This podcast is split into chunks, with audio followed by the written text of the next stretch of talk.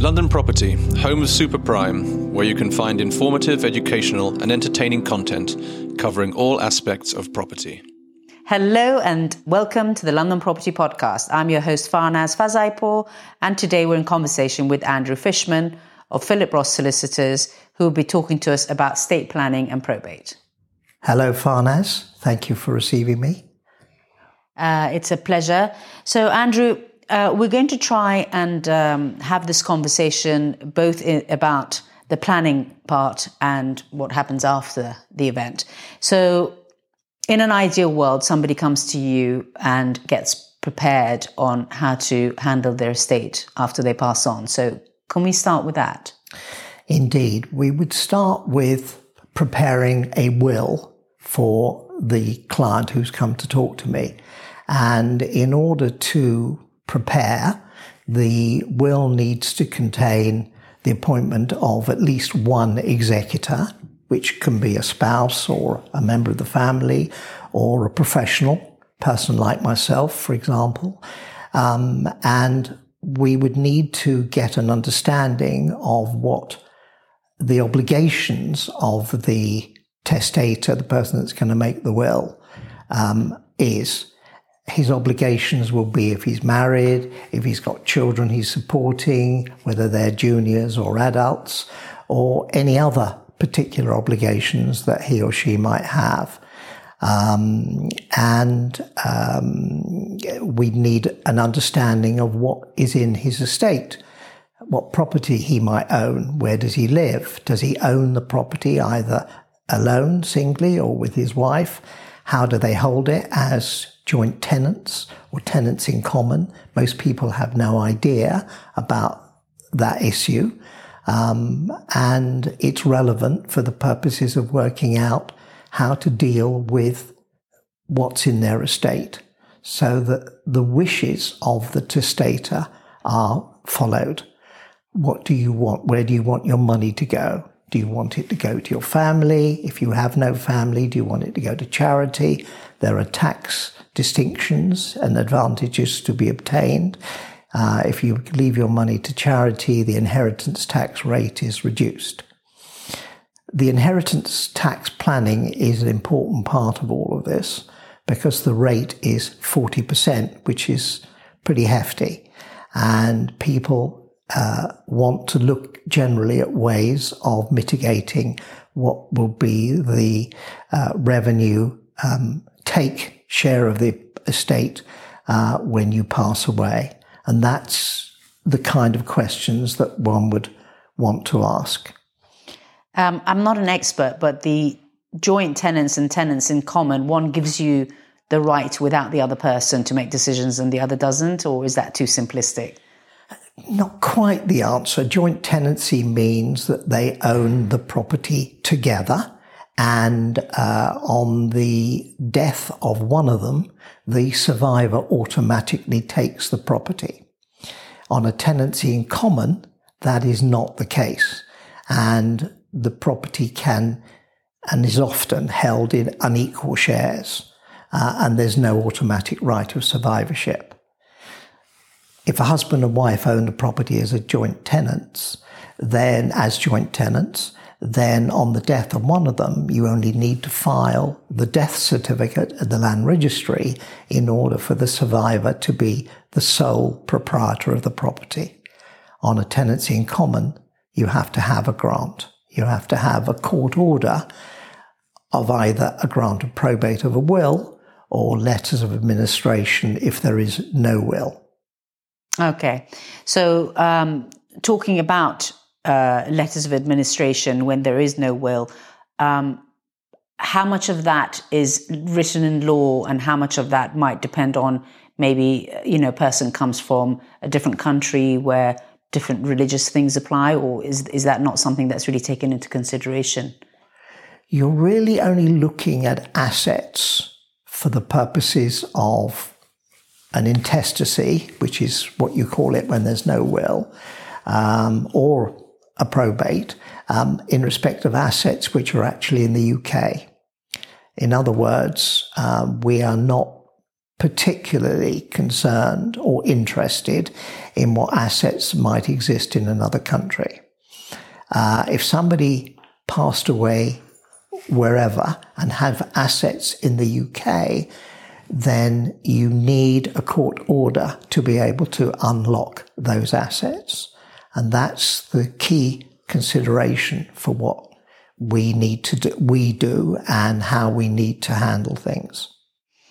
And then, apart from a will, um, you can also put in place lasting power of attorneys, and those are, I suppose, in case of illness, so other people can make decisions on your behalf, or what other purpose do they serve? Well, there's two types of lasting powers of attorney. There's a health and welfare and a property and finance. They have to be valid. They have to be registered at the Office of Public Guardian. It's a bit of a process, but it's all very doable. And there are fees paid to the Office of Public Guardian of £82 per power. And you ideally need to do both. The health and welfare is obviously uh, applicable if somebody becomes infirm and someone else needs to make decisions about where they're looked after, um, even as to whether they should be resuscitated in the event of that occurring, that unlikely event occurring. Um, health, uh, property and welfare, excuse me, property and finance is what it says on the tin. In other words, if people make decisions about your money, about your assets, about your property, um, and a bank, for example, won't uh, allow you to access someone's um, account without a registered uh, lasting power of attorney in which covers that aspect of matters. So you, you are entitled to access funds in a bank account with a lasting power of attorney after someone's passed? No. No. Up until they've passed. Up until On death, the lasting powers of attorney lapse. Okay. So there is nothing that really you could put in place that could help with the administration processes involved in insurance or utilities or so on um, until you actually get the probate? No, you can take steps on death. The, it has to be registered at the local registry office and you get a death certificate. The death certificate is the first piece of um, official paper that will enable you to organize utilities to where persons live. Um, the utility office will um, will uh, allow you to give instructions on uh, the presentation of a death certificate. It will identify who has notified the registry of the death of the deceased. Um, ideally, you would probably want a, a, lawyer to guide you through the process so that it's uh, it's dealt with properly. There is a, a, form that you can fill out when you register the death, which gives notification to the Inland Revenue, the Pensions Office, and various other uh, government organisations to simplify uh, what needs to be done on the demise of uh, of somebody. But I repeat, if that person has assets, whether they're premium bonds, savings accounts, a property, you're not going to be able to unlock those assets uh, without a grant, an order of the court, which is either a grant of probate of a will or letter of administration if there's no will. And how does uh, an inheritor or, or, or, an executor get to that process of, of actually getting that from the courts? You have to f- essentially go through the process whereby the assets of the deceased are valued. How much is the property's worth? How much money's in the bank? What's the value of an insurance policy? And so on. There's a process, a form to fill out. Uh, and um, you go through that process and present it to the uh, Inland Revenue, uh, who agree the list and determine how much inheritance tax has to be paid, if any. Um, and once the tax is paid, either in one lump uh, or by installments, subject to that, the values that are being agreed, um, the court will issue a grant, a document which gives the authority to the applicant, who is the executor or administrator, as the case may be, so that they can access the uh, the assets. It takes time, and currently in pandemic, it takes a ridiculously long period of time. Um, it used to be six to eight weeks from presentation. Um, they're taken up to six months at the moment, so it it does create its own uh, its own headaches. And is that process different when when there is a will and when there isn't a will? Um, only in the administration process. The answer is not for the public. It's not. It's a process that's slightly variant for us, but it's not really uh, very much different for the uh, for the applicant. Unless I suppose there's a dispute because there isn't a will, and then there's a dispute about who gets what, and okay. you're going into a whole other can of worms. exactly, that's a different different. that's uh, a whole different conversation. Yeah, and the identity. I'm sorry. Let me just repeat the. Uh, if there is no will, so there's no appointed executor, then there's a, a list in the legislation of who can apply for the grant of letter of administration. Okay, and that obviously has to be considered when um, uh, when uh, you look at the paperwork in detail. And does this country accept? Because i mean, I'm going back to this this question again. In certain religions, you don't have to write anything because it's written in in in, in the religious you're talking about Sharia. Sharia, yes, in particular, mm. where, you know, depending on what sect they're from, it is written that, you know, girls get that much, boys get that much. Is that something that the courts here recognize? Yes. Yes, yes, yes. Okay. Um, uh, I've done a number of uh, less of administration where there's no will and Sharia law applies, and you have to divide the assets in accordance with Sharia law. Uh, that's that's what the clients, that's what the applicants or the family want, and you inevitably do what they want. And just quickly touching on the, the utility subject that we discussed, building insurance. So if building insurance is in the name of the deceased, then it expires or it, it stops being effective at the time that they pass on? No, what you do is you give notification to the insurance company that Mr. Jones has passed away and that the cover on the building has to continue. Um, and uh, you advise if the building is empty, if this is, if Mr. Jones was the sole occupant of the property, you will say the, the property is vacant, in which case they apply different criteria from what would be the case if it were occupied.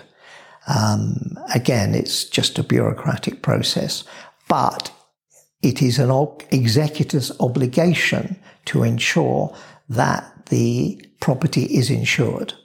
Obviously, the, the best way to deal with this is to prepare in advance of what you want to happen so that you mitigate the tax exposure and liability. Indeed. And that is something where people can come to you and decide how to plan for that. It's very worthwhile. Um, I think, as I might have said to you, 65% of the UK population who should make a will have not done so. And there is a considerable value for people who have property and assets to come and consult with someone like myself who can look at what they own, decide what they might be worth, and how to mitigate the potential tax liability that will arise on the de- on their death. Um, and I can supply examples of where uh, I have done precisely that. Um, and I had a particular case of an elderly gentleman who was not very well, uh, who uh, had a, a, lady companion who was helping to care for him, somewhat younger than he. And um, I encouraged them to get married because there's no tax between husband and wife. Uh, and uh, that is what took place. He passed away, uh, and we have dealt with the transfer by her um, to members of his family um, and uh, inter vivos gifts of the significant assets that he owned. Um, and she survived seven years and they will escape inheritance tax. Right. And is there anything else that people should should be thinking about with residency, non-residency, and, and assets abroad, or anything like that? That all go, falls under the the will, or is that something that's not relevant here? You, if you bring assets into the realm of the UK tax authorities, uh, then on demise they will want to um, they will want to take their share of the value of that element of those overseas assets. Um, and um, clients are generally discouraged from doing uh, their wills in that way. What often happens is that um, someone will own a property and they live abroad, uh, and they have made their will abroad and nothing in the UK. The um, overseas people who uh, are represented by their own lawyers will uh, send the overseas grant to London to be validated here so that uh, we can then deal with the disposal of the UK assets. Because without that, there isn't an order of the court to be able to um, access or dispose of the assets in the UK. lots of overseas people own flats and houses. They've got insurance policies. They've got savings. They won't be able to unlock those on an overseas grant without validation in the UK uh, courts. So you can use an overseas grant to go to the courts here and get it validated. Yes. Okay. And what what about in reverse? So if you if you have something that is abroad, but you've died here? You've got this. You've got the reverse situation. Um, I have advised clients about how to hold the assets overseas. Um, and uh, for example, in France, there is a, a methodology of uh, owning assets um, so that on the death of the person in the UK, um, there is uh, no need to get a court order. There is a way in which it works. Um, but um, that's another topic. That's another topic. Yeah. But that's about transferring it, but, but isn't tax payable here on it?